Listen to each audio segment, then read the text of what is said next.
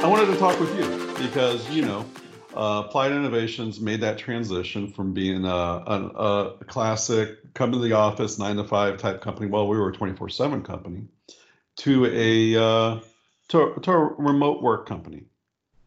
Right. And you were there for that. And I want to pick your brain. Sure. So, well, I think, well, one of the advantages that we had over probably most companies now, especially with what's going on, is that we were able to kind of ease into it by working from home on Friday and still, you know, working from the office the rest of the week. So, you know, a little advantage, but yeah, I don't think anyone's more experienced at it than we are. Yeah. Sure. So, you know, for me, it was that I had to establish a schedule in the morning, that I would wake up in the morning, shower, shave, and get dressed as if I was going to work. Whether I was going to an office or going downstairs to my office, I had to do that. Has your morning schedule changed any? Well, one thing it did give me an extra hour in the morning that I don't have to use commuting to the office, which was great. But yeah, you're right. If you don't stay focused, if you don't create some type of routine, then you're going to fall into the old, well, hey, I can wash dishes and work. So yeah, you don't want to fall into that multitasking, which is probably the biggest thing people are going to struggle with. So you're right, boss, staying focused, having a certain time that you get up, that you have a certain room that you go into to start work, and, you know, stay focused until your lunch break. So you get ahead of me. Get ahead of me there, Ed. But yeah, that was the one, was the morning ritual. The other thing I found that works really well for me is keeping my weekend ritual separate from my weekday ritual. So on the weekends, I wake up in the morning, I get dressed, you know, in a t-shirt and shorts. Maybe I brush my teeth. Sorry to my dentist to tell him that. And head down and have that cup of coffee and watch TV, right?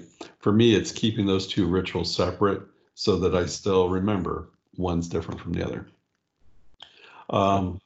You touched on having a dedicated area in your home. Tell me about that.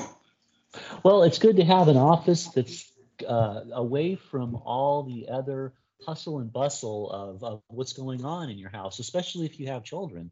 You know, you have the kids running around. If your wife stays home and takes care of the kids, then you have that distraction as well. It's just a way of reducing distractions, is having a dedicated room to where you could focus. Yeah, I found that's helped a lot for me. You know, that way I'm able to separate work life from home life. You know, when I started Applied Innovations back in '99, I was still a full-time engineer for Motorola, and I had my computer in my bedroom of all places. And it was funny. Some of my earliest customers were visiting us from Mexico City, Mexico, and they're like, "Jess, you respond instantly at all times." And I'm like, "Yeah, that's because that first year, the computer was next to the bed, so I would see the alert go up, and I would go take care of it."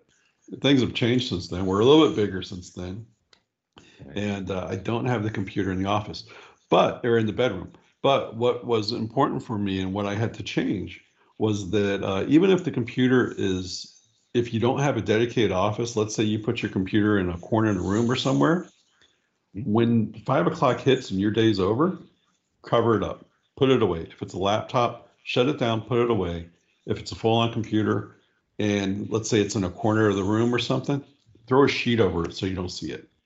It's really easy to burn out when you work from home. That's true. And you don't want to be that guy. That's true. Another little trick I found helpful is with your cell phone, maybe set a time to where notifications go off, work notifications turn off. And that way you're not getting. That's a great point. You know, one of our team members, Wayne, he does that. And with Outlook on iOS now, you can finally do that, where you can tell it, I don't want notifications from Outlook during these times. And that's really key, because most people are integrating their tablets and their phones and their computers and everything else, right? With Office 365, you can install the software on 5 different computers, and 5 different tablets, and 5 different phones. So that's fantastic, especially when we're looking to work from home. Yeah. But it could chain you to the desk, so to speak. True. That's where that balance comes in. Yeah.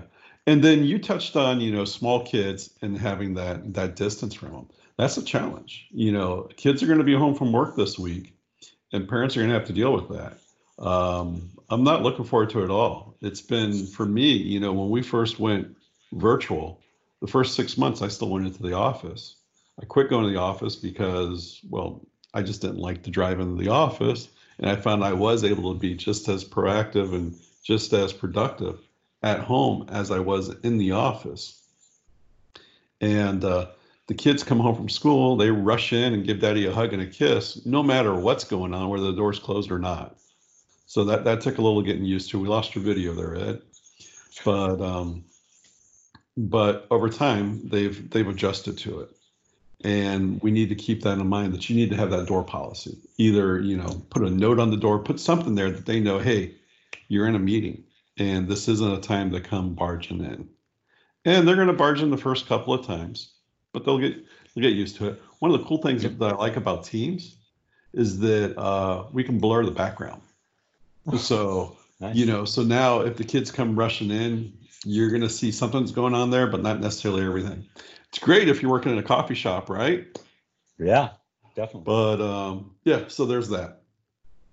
Excellent. All right. And then what else, Ed? What else would you say helps? A couple of things I think advantages are it greatly reduces the amount of sick days an employee takes, especially people that take a sick day because their kid's sick.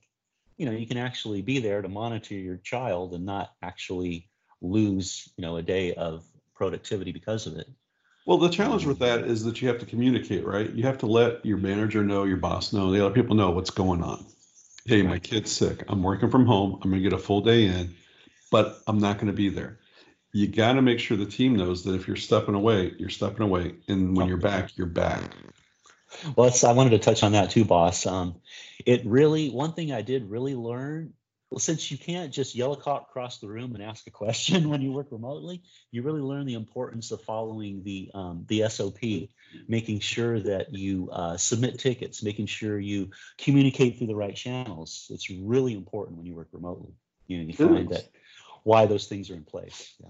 Well, that's the beauty of Teams, right? Is that you still have that instant interaction. One of the things I like, Ed, is I like to use video. You know it because we video frequently. Is to keep that connection with the team, even when you're distanced, is to use video. Even if they're not using video, I like to use video because I feel that you miss a lot of the nonverbal cues when you're on the phone, or especially email. And video helps with that. Oh, I agree. What else would you say, Ed? I would say that also you put an end to porch pirates stealing your packages. You don't have to worry about that anymore. That's a good point. You hear someone at the door, you're there. Check. That's a good point. You know, it has a lot of advantages, and I think a lot of businesses are going to realize that's really good. I can say for Applied Innovations, it was probably one of the best things I did was taking the company virtual like this, because the team absolutely loves it. They have a little more flexibility in their schedule. And it works. It really works. If you do it right and you stay on top of it, works. The one challenge I think, you know, for us, at least that first year, was staying connected. And, you know, it's easy to lose that. And we started to change that up this year, doing team events and making sure the team engaged. One of the things we need to do is kind of a virtual water cooler.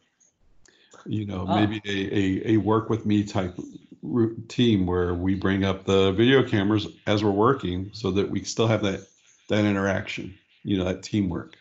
It's a good idea. So those are some of the changes that I'd like to make. Is there anything else you want to add, Ed? One more thing. Another great thing about allowing employees to work remotely is you're not restricted to your local talent pool. You can pull talent from, I mean, globally, really. Yeah. You know? Yeah. You know, I think one of the things a lot of people are going to be concerned about is cybersecurity, because a lot of people are going to be using their home computers, their home networks, and who knows what. Now, there's a lot of great tools. There's a lot of great tools we can use for that. And we help businesses with that constantly. So our customers that are going remote, we've been able to help them. If there's any other companies that are concerned about that and what they can do, by all means, they can speak to yourself or to me, and we can have that conversation. I hear Buster at the door here. He's a little upset the door's closed. So he's going to barge in at any moment. But there we have it. And if for people that don't know, Buster's my dog. He's not my kid. I didn't name my kid Buster. He's my little Havanese, and he wants some daddy time. So I'm looking forward to that. Ed, hi, I appreciate the chat, buddy. Thank you, Jess. Hey, and before we end it out, I don't know if I've shared this with you or not, but I've got a number of conversations lined up. We're going to call them Cyber Side Chats with Jess. And I've got some experts around sales, business growth, marketing, lead generation, business insurance, human resources, law, that are going to talk about, that I'm going to ask questions of in relation to working from home and how to make that work. And I really especially hope that the audio works out well on this call with me and you, Ed, since it's our first call and it's the first time doing this, because I would hate to have to re-record this, but we'll see. Anyway, if you wanna tune into that, by all means, please click the little like button on the video wherever the hell I post this. It's going to be on LinkedIn, I'm sure, and Facebook, and follow along. If you have any questions or someone that you want to ask questions of, by all means, leave us a comment about that. And if you're an expert in a certain area and you want to share your expertise about working remotely or working from home, by all means, reach out. We'd love to have that conversation too. Ed, I appreciate you taking the time to video with me, buddy. Thanks, Jess. It was great. Have a good one.